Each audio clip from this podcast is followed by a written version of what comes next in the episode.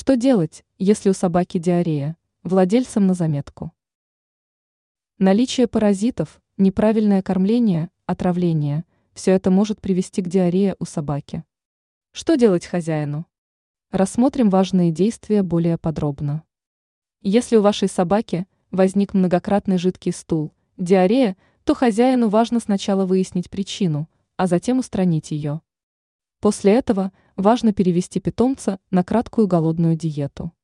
Для этого нужно пропустить два кормления. В том случае, если диарея возникла из-за смены корма, новую пищу нужно вводить постепенно. После установления причины важно позаботиться о том, чтобы у питомца стояла миска с чистой водой. Помимо воды можно давать питомцу солевой раствор. Оно помогает при отравлении.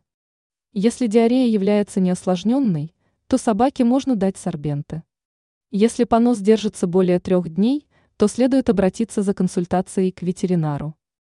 Он проведет обследование и назначит правильное лечение. Важно помнить о том, что прием препаратов без назначения врача может нанести вред питомцу. Также не следует прибегать к народным средствам, поскольку они могут ухудшить положение.